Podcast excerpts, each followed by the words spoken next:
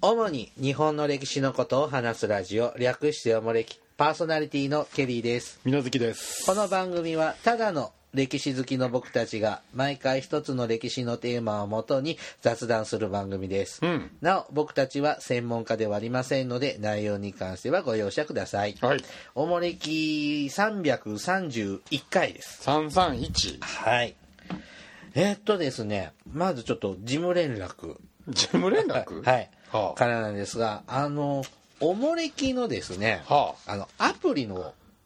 件なんですけども、あのいろいろな方からですね最新回が聞けないとか、はい、えーと、過去の回が聞けなくなっているという、えーと、不具合の報告をいただいております、うん、はい、で、えーと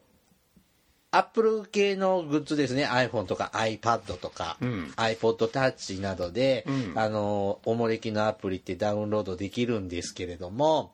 あの アイオーエスじゅうさん のバージョンになってからですね、うん、ちょっとあの不具合が生じてきちゃっているようなんです、はい、で、えーと、このおもれきのですねアプリの担当の方がいらっしゃるんですけれども、うん、えー、非常にご多忙な方で、はい、ちょっとこちらの方を手伝ってもらえるちょっと時間的な余裕がちょっとね、うん、難しい難しいのでちょっと復旧の見込みが今立たない、うん、状態になっております、うん、はい、ですのでちょっと最新回がアプリではちょっと聞けない状態が続きますので、はい、ご迷惑をおかけいたしますが、はい、ご理解よろしくお願いします、うん、で、えーと、おもれきでは過去の回がですね、あの他の方法でもアプリではね、うん、あの全部聞けたんですけれども、うん、ちょっと今それも聞けなくって、はい、で、えっと、私たちのこの番組はシーサーブログというね、うん、サイトに、えっと、音声を載せているんですけど、うん、あそこもですね、あのー、容量があるんですね、はい、掲載できる容量がありまして、うん、まあななねん近く、うん、さんびゃくさんじゅういっかい以上配信していますので、うん、ちょっとその掲載できる容量が満杯になりまして、うん、はい、えー、ちょっと過去のデータはブログからちょっと削除させてもらっています、うん、でシーサーブログではですね、えーと、だいひゃっかいから、はい、えーと、最新回まで聞けるようになっています、うん、これもまたいつかデータが満杯になると過去の回は聞けなくなっていきますが、順番にね、はい、にせんにじゅうねんいちがつ現在は、えーと、ひゃっかいから最新回まで、うん、で YouTube、うん、YouTube ではですね、あのだいいっかいからにひゃくはちかいまでが公開しています、うんうん、えっと、それ以降はちょっと、えっと、サボっていて配信をしておりませんが、うん、なのでこの辺を上手に使ってもらうとですね、あの全部は聞ける、全部聞ける、はい、ということは保証してる、はいはい、はあ、しております。でさらにですね、おもれきはですね、えっと、シーサーブログに載せていて、そして iTunes で、うん、iTunes か、うん、iTunes で、えーと、聞け、このポッドキャストで聞くことができますし、うん、はい、他にですね、えーと、Spotify、Spotify、はい、えーと、ヒマラヤという音、ヒマラヤ、ヒマラヤ、ヒマラヤ、ヒマラヤって読むんだと思う。ヒマラヤって書いて。どういうこと？なんかまあヒマラヤでいいよ。ヒマラヤ、もうヒマラヤだと思う。すご。だからこれ中国系の会社なんで、あ、そうだね、まあヒマラヤってかアルファベットでね、はあ、書いてありますが、こちらでも聞くことができます。ほうで、あとえっと エフエム 放送局で。お。はい、えっと聞くことができまして、まずインターネットラジオのグッドエアさん、うん、あとミニ エフエム 放送局、うんね、ラジオ西札幌さんと、はい、あともう一局増えたんです、ミニ エフエム 放送局で。細かいな。はい。定山峡低山峡ミニ エフエム 定山系定山系ミニ エフエム 放送局さん。なんでそんな札幌ばっかりな。あのラジオ西札幌さんとお付き合いがある、はい、みたいでリンクさせていただいてるそうです。あ、そうですか。はい。で、あともう一個新しく聞けるところが、えっとオーディオブックドット ジェーピー さんでも聞くことができます。オーディオブック。はい。でこちらはえっと会員登録をする有料会員登録をすると、ね、はい、えっと聞けます。で、えっと順次準備をしていきますが、こちらはえっとだいにひゃっかいから最新回を順次聞けるようにえっと準備を進めています。ちょっとすぐではないんですけど。それは有料会になると他のコンテンツも聞けるんですね。はい、その中に入っているってことですね。はい。で、他のポッドキャスト番組さんではオーディオブック ジェーピー さんに載せる際、まあ有料サイトですので、はい、この普通のポッドキャストは無料じゃないですか。はいはいはい。うん。なのでちょっと差別化を図って、あの有料サイトの方ではプラスアルファで聞けるということも、えーと、おまけをつけたりとか、音声ね、音声最後になんかおまけのトークを加えたりとかってしているんですが、私たちそういうことをする余力がちょっとありませんありませんので、えーと、とりあえず過去の回から同じものですね。はい。はい、ですのであまり強くそちらに行けとちょっと誘導が、うん、他のコンテンツを聞けるということで、はいはい、そういうことでちょっと、ま、いつかちょっと余裕ができたらね、まあね、特別会などを配信できたらとは思っていますが、とりあえず、うん、えーと、過去回を聞けるコンテンツとして一つ選択肢があるよということで、うん、はい。で、あのー、ちょっとごちゃごちゃとこう、おもれきはあちこちでなんか聞く機会がありますので、声をね、載せませんかとかね、使わせてもらえませんかって声をかけて。エフエム で聞いたなんていう人のお, お手紙とかあるんですか？さあ、ないですね。逆に言うと皆さんどの、どのコンテンツで聞いてるのかがもうよくわからない。流しでこう、運転してたら聞いたとか。ああ、どうなんでしょうね。でもミニ エフエム 放送局って一丁目レベルですからね。まあ、その地域を取った時にとか、だから新聞配達の人とかぐらいしかそんな、うん、ちょっとわからないんですが、まあでもね、こう使っていただける、声をかけていただけるというのはありがたいことなので、そうね、はい、あのいろんなあの聞きやすい方法でね、うん、聞いていただけたらと思います。で、うん、そんな中ですね、あの他のポッドキャスト番組でもざわざわざわざわと年末からしているのが、なんだっけ、ポポポポッドキャストアワード、はあ、にせんじゅうきゅう、あというのがツイッターでちらっと見ましたけど、何なんですかあれ。私もね、リスナーさんからあのメッセージいただいてですね、ジャパンポッドキャストアワーズアワードというなんかイベントがされているそうで、えっとこれ主催がなんか日本放送さん、フジテレビ、産経グループ、うん、そうでしたね、がなんかされてる企画で、うん、あの素人さん番組っていうんですか、うん、あせあ違うあのよくほら通常の本当の エーエムエフエム 放送局で放送したのをポッドキャスト版でっていうのはなしで。まあ、いわゆる普通のポッドキャスト番組が対象で、あの賞を、うん、あの出しますよというなんか企画をしているそうです。で、次戦他戦問わず、えーと、にせんにじゅうねんのいちがつさんじゅういちにちまで、あのこんなポッドキャスト番組がありますよというのを募集しているそうです。なんかちらっと資料を見た範囲では別にその得票が多いとか少ないじゃないんでしょう。あ、そうなの？みたいな。あ、うん、じゃあ選挙じゃないんだ。うん。まあ、だからその審査員が誰かがこんなんありますよって言ったのを、まあその向こうが審査する。でなんかそのなんだっけ一番自信のある回みたいなのを自信があるっていうか、まあ、よ良い回を推薦してくださいみたいな感じが。ああそう、はあ、えうちの番組してくれたの？いや僕はしてないですあんたの仕事でしょ、えー、えこういうのっていやほらよくアイドルとかでもあるじゃんいや僕は申し込んでないですけど姉が, 姉が勝手にとか友達が勝手に申し込んでというのに期待しましょうあ、はい、自分ではしないしませんよなんかなんかもらえるのかしらわかんない、うん、ニュースになるんじゃないニュース、うんうんまあ、あのポッドキャストというメディアを広めてもらういい機会な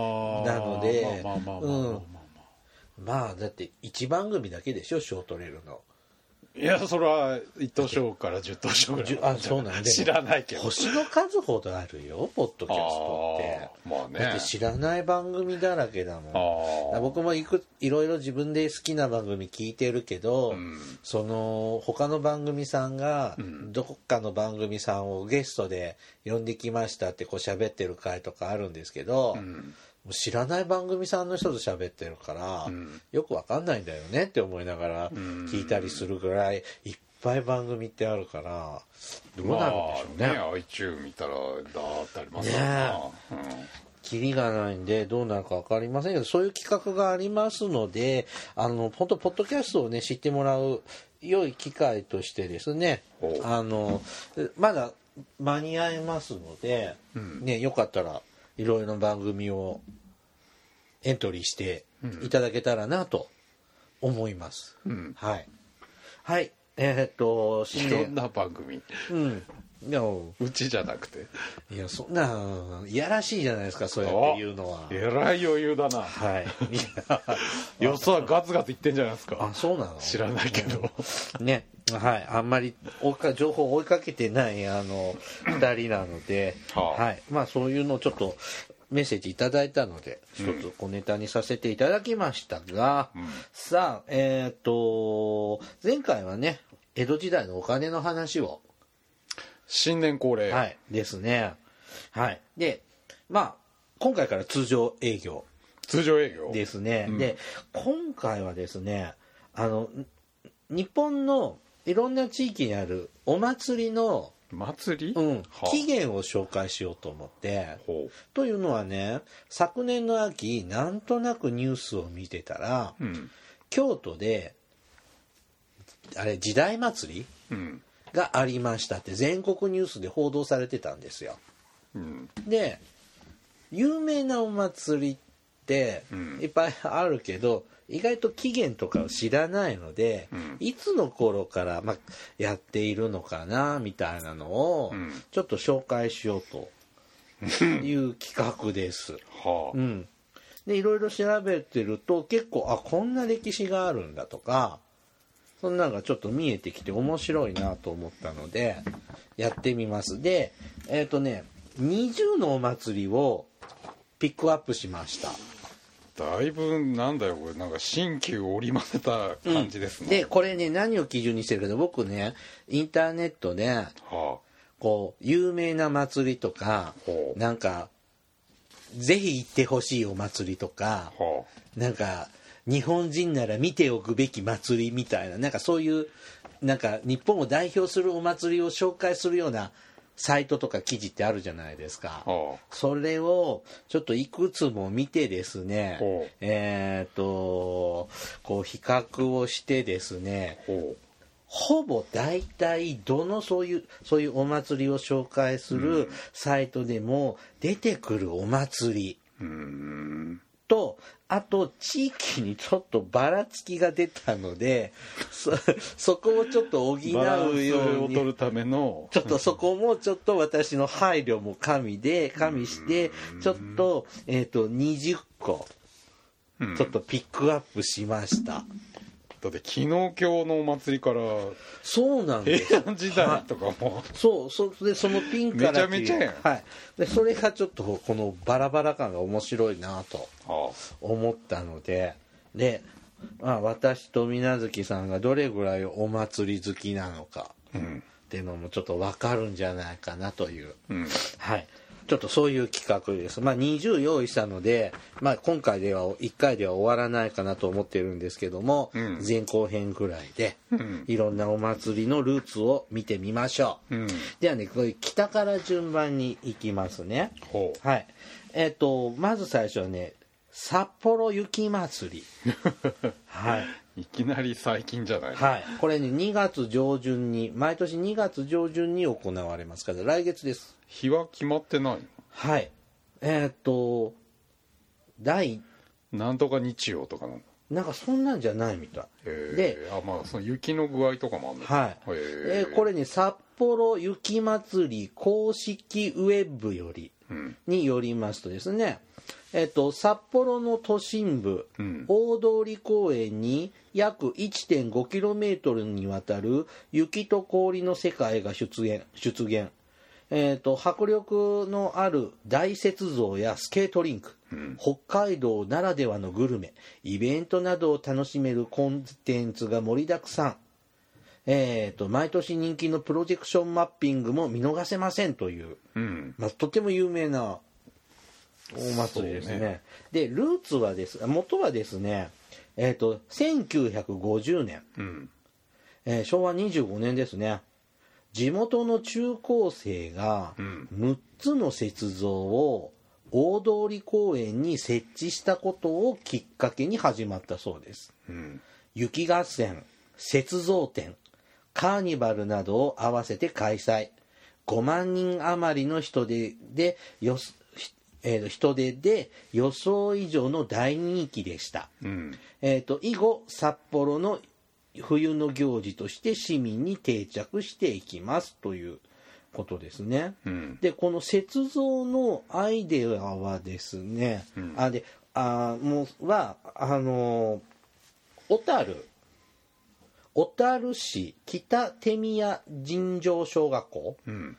えー、ともう今廃校になっている学校なんですが、えー、とにせんじゅうごねんまでは小樽市立北手宮小学校の、うん、でせんきゅうひゃくさんじゅうごねんから学校行事として始まったのが雪まつりの最初のルーツなんですって。ほう、うん、でそれが、えー、とせんきゅうひゃくごじゅうねんですね、戦争であの札幌のお祭りが途絶えていたので、うん、えー、とそれを復活させるっていうのでこの雪まつりと化すそうです、うん、はい。行ったことあります？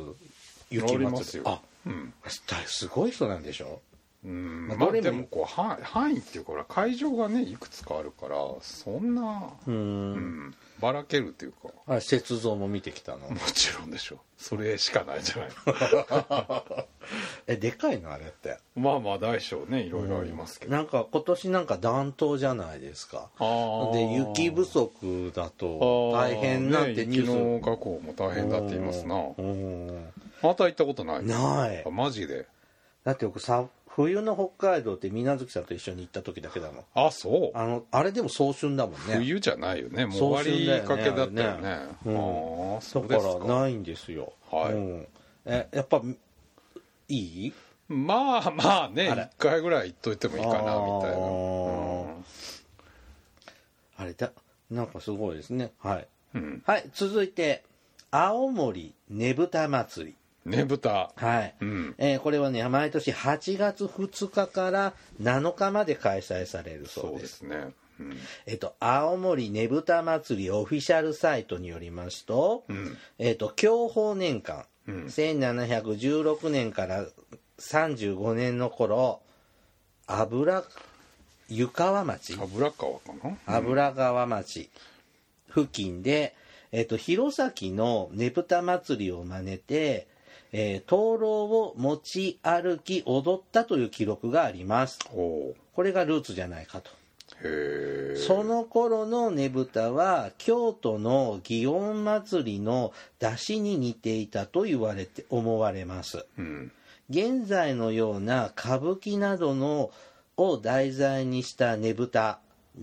灯籠って書いてねぶたって読むんだね、うん、ねえー、とこの歌舞伎などのなどを題材にしたねぶたが登場したのは、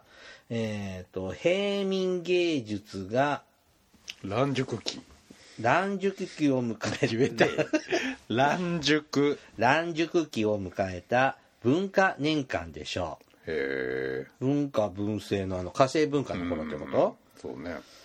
青森ねぶたが現在のように大型化したのは戦後です、うん、ということですね。へえ。ねぶた祭り、これ青森各地でやってるんでしょ本当は。青森市だけじゃなく、まあ、まあ確かにね、五所川原とかでもやってるね。うん。あ、なんか誰か宮脇先生のが言ってたんだっけ？何が？紀行文でねぶた。そうだったっけ？うんうん、なんかやっぱ有名なのやっぱ青森のあの。でも弘前が先なんだね。青森が後から。根っこなんだね。あひ弘前と青森はどれぐらいの距離なの？うん、えー、何キロかな。それなりに離れてるね。にじゅう、さんじゅっキロ離れてるかな。あ、そんなもんなの。うん。じゃあ大阪と京都ぐらいな感じ。うん。まあ、そんな大きくないよね。多分青森って近代以前って。そうですね。みちのくですもんね。みちのくは全東北全体でしょ。うん、みちのくの僻地みたいな。弘前はほらね、あの城下町だけど、青森ってほら結局青函航路ができてから。北海道の玄関口としてまあより発展していったって町なんで。ああ、なるほどね、うん、青森市は近代の近代以降発展したまあまあ大きくなっていったのはそうじゃないかな。そうだよね。江戸時代は別に輸送するのに青森市を通さないもんね、うん、そうか。弘前は城下町だもんね。桜も有名だもんね、うん、お城はね。うん、うん、なるほどね。僕これは模造品だけは見たことある。模造品って何？ちっこいやつ。うん、どれぐらい大きいのかわ分かんなかったんだけど、万博で見た。万博？愛知万博に行ったら、なんかお祭り広場みたいな感じの？うん、なんかね、なんちゅうのほら。あんまりキャーキャー言わないなんかジェットコースターみたいな乗り物に乗せられて、うん、ぐるんぐるんぐるんぐるんその建物の中を、うん、なんかこう遊覧できるような あ, ははははあるじゃん。なんか、はいはいはい、なんかディズニーランドとか、ね、そういうのの万博にそういうのが出展されてて、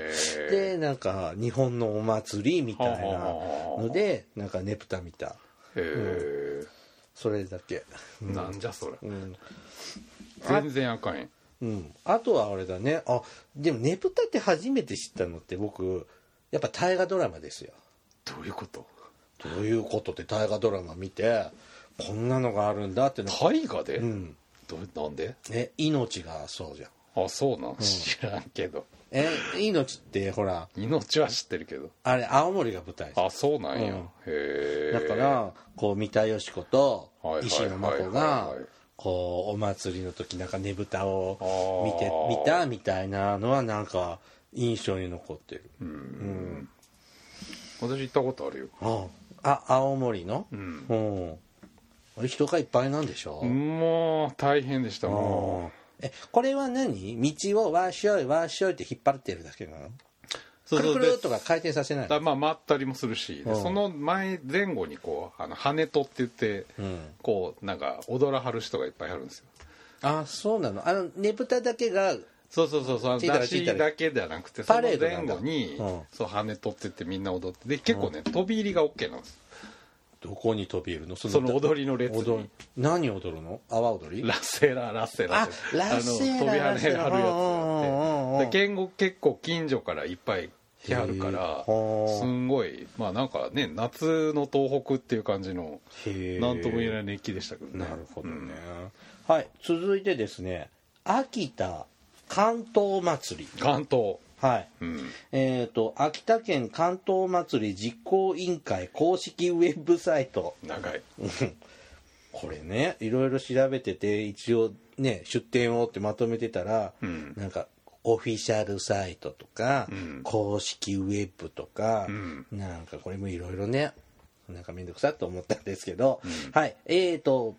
竿燈祭りは、うん、真夏の病魔や邪気を払う眠り流し行事として、うん、法暦年間には原型となるものができたという、うん、現在残っている最も古い文献は寛政元年、うんえー、せんななひゃくはちじゅうきゅうねん、フランス革命の年ですよ。えー、そうですか。うんはい、寛政元年に津村宗庵の紀行文、うん、雪の降る道で、えー、と陰暦のしちがつむいかに行われたねぶり流しが紹介されています、うんえー、この時にはすでに秋田独自の風俗として伝えられており、えー、長い竿を十文字に構え、それをえー、と灯火を数多くつけて、うん、太鼓を打ちながら街を練り歩き、その日はにちょうさんちょうにも及ぶ。これ長さのこと、うん、いっちょうにちょうですね、はいはいえー、といった関関東の原型が記されています、うん、で元々は半世以前から秋田市周辺に伝えられているねぶた、ねぶり流しは、うん、笹とか竹や、うんネムの木に願い事を書いた短冊飾りを飾り、町を練り、練り歩き、最後に川に流すというものが、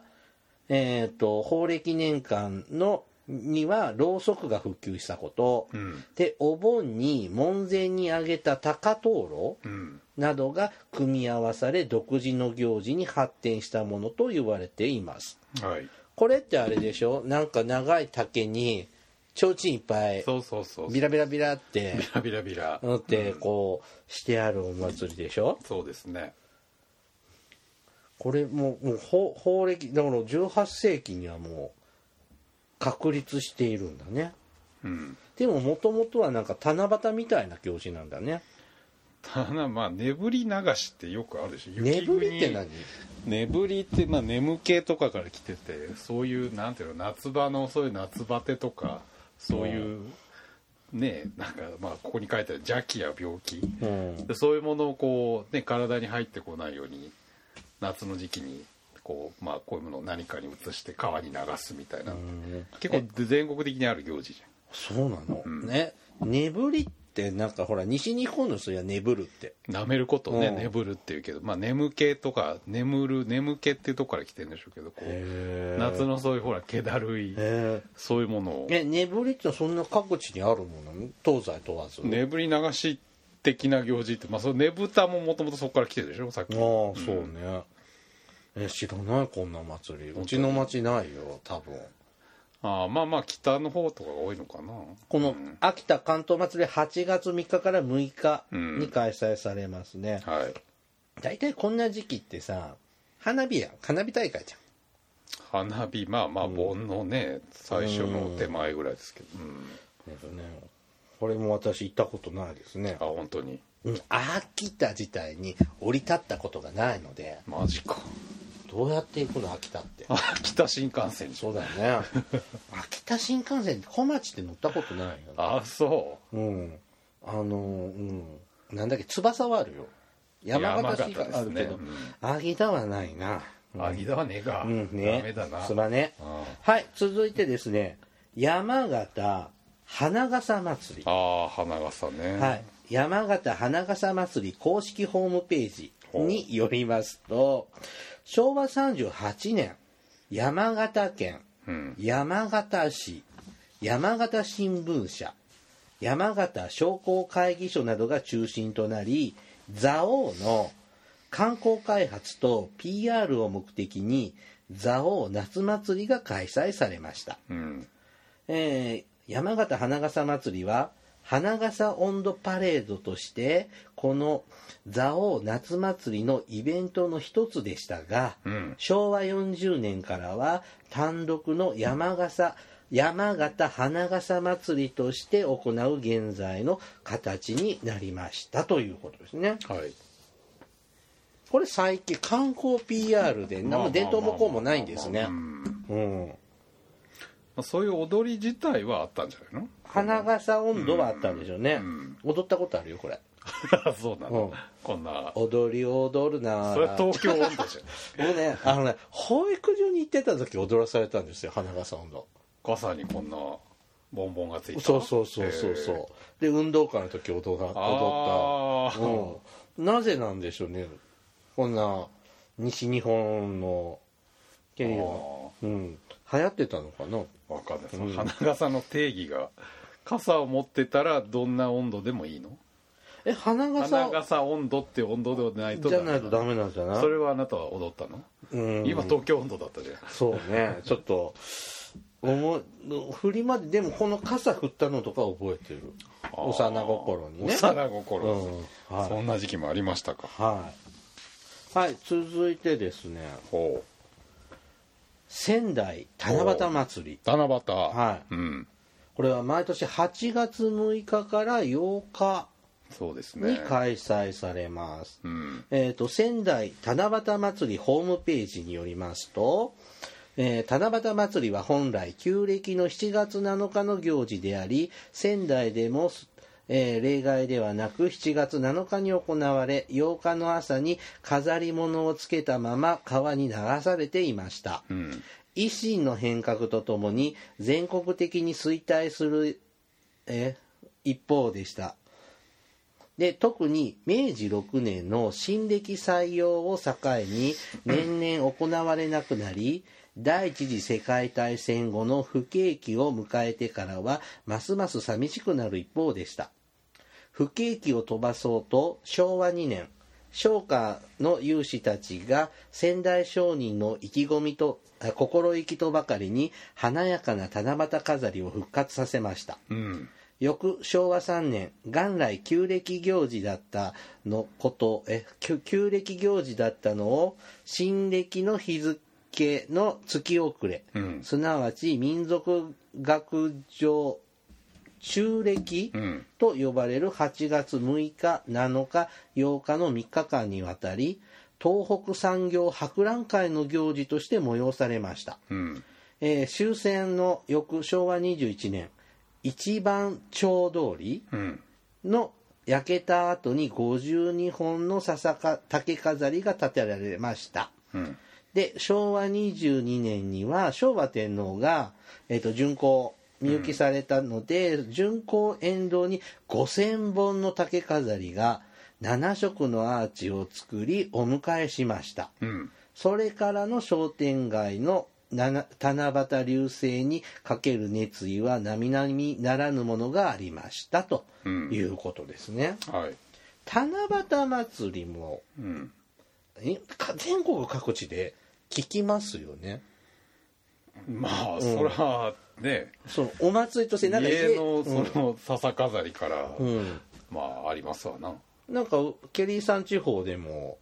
うん、笹飾りぐらい全国的にあるでしょ。あ、じゃあその町のお祭り、七夕祭りって、あ、まあまあ夏ですからね、うん、はあるけども、昔はもっと全国的に各地で、いや七夕自体はもともとな、そうだね、やってるよね、全国の行事、宮中でもあった行事だから、うん、そうだよね。それがまあ民間に降りてきてって話でしょ、うんうん、で明治になるとちょっと廃れちゃうんだね、まあ、仙台の場合はね、うんうん、で昭和に復活しの、うん、で戦後昭和天皇が見行きされるときにパワーアップさせちゃったのが今日なんだ、うん、でも僕七夕祭りって行ったことないですよ。僕仙台ってこと、仙台もないし他の町でもなんかこういうお祭りやってるイベント、うん、イベントとしてあるじゃない。で普通七夕しちがつなのかじゃん、うん、で仙台ってほらはちがつでしょ、うん、でお盆でしょ、うんうん、ちょっと違うよね。あ、まあまあ今その経緯が書いてあったけど、うん、ね、あれやっぱ派手なのね、いっぱい七夕の飾りってさ、むっちゃごっついじゃん、あそこほらこんなベロンベロン、あれさ、七夕の飾りってさいろいろあるじゃん、名前が分かんない。クリスマスツリーって分かりやすいじゃん、サンタさんとかさあ, あのなんかパラソルとかさ、ステッキとかさ、パラソル、雪だるまとかクリスマスツリーつけるじゃん、はあはあ、あーってなんか名前がわかるじゃん、短冊、何やのこうほら紙鎖とかさ、紙鎖はさあんたの幼稚園だけでしょえとかなんかこうビローンってしたのとかさ、短冊つけるじゃん、短冊以外、願い事、あとなんていうの、網みたいな、そうそうそうそう、それあれなんていうの、あの折り紙切って作ってるやつ、網知らん。あれ名前あんの？七夕関西って名前わかんないね。そうまあ名前はあるんでしょうけど、うん、ね、はあ。どうしよう全然進まなかった。今日ここ東北東北地方ここまでです。あ東北で終わったよね。はい。はあ、次は関東。関東地方に参りたいと思いますね。はいじゃあお便り行きましょう。ちなみに今日の行った祭りは一度も一個も行ってない。はい私は全滅です。ひでえな。だからこれテレビとかで見たことあるよ。大体見てるでしょ。うんニュースねっていうのとかほら東北はあの。東日本大震災の時、はあはあ、しばらくなんか合同でとかっていうのでやっぱ知ってたりとかさ、はあうん、これは大体みんな知ってると思いますよ、はいうんはい、じゃあお便りいきます。手紙、はい、デイビッドさんからいただきました。デイビッド、はいはい、おもれきの皆さんこんにちは。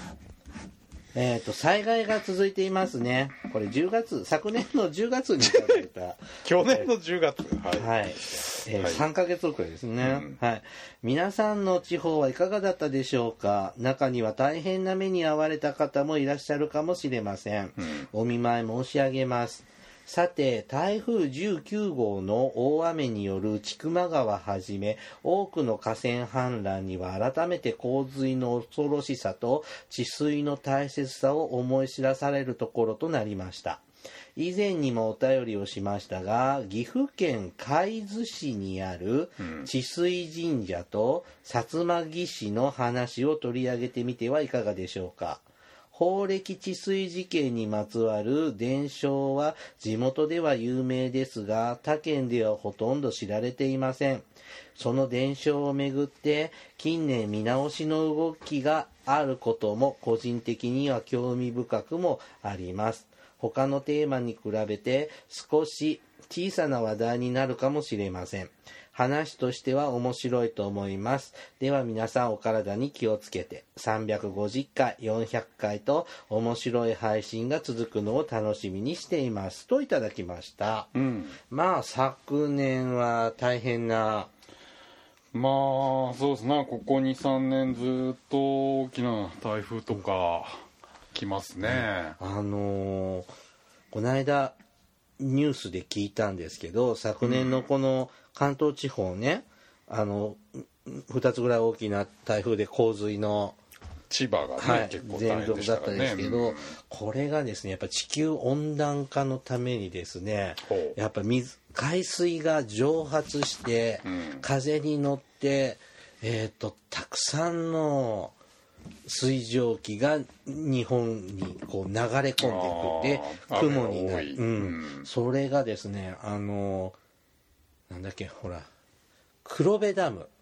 の放水量の何千倍とか何倍倍の量があの貯水量でしょ、うん、貯水量じゃないと思う放水、放水量ってどういうこと？放水あ貯水量出す量のあ、うん、そうだね貯水量の何百倍とか何千倍っていうのがそりゃ海だもんね、うん、バカでっかいダムみたいなもんだからね、うん、があの送り込まれるからっていう話でしたね、うんうん、まあね一過性のもんじゃないでしょうな、うん、これから長いこと付き合っていかんといかんのでしょうね。水無月さんちもボロ屋ですからね流されないようにね。そうそうそうそうよ。うちも屋根飛んだりして大変だったんだ、うん、それねこの番組でも よんごかい聞いてる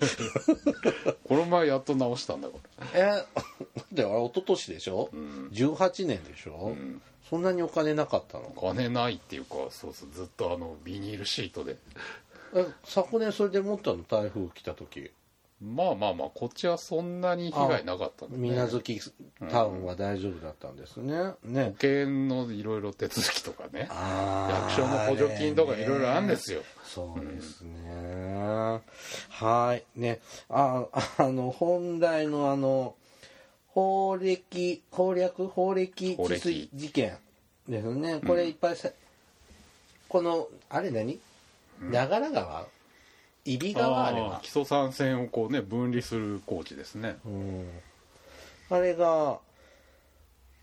あれ幕府の公共事業を、まあ、幕府の命令で薩摩藩がやらされるっていう。でいっぱい死んじゃうんでしょ？死んじゃうというかまあいろいろこの。まあ、幕府がいろいろいじめてくるんでそれに憤って腹切った人とか、うん、ああそう最後責任者がね平田幸恵っていう人が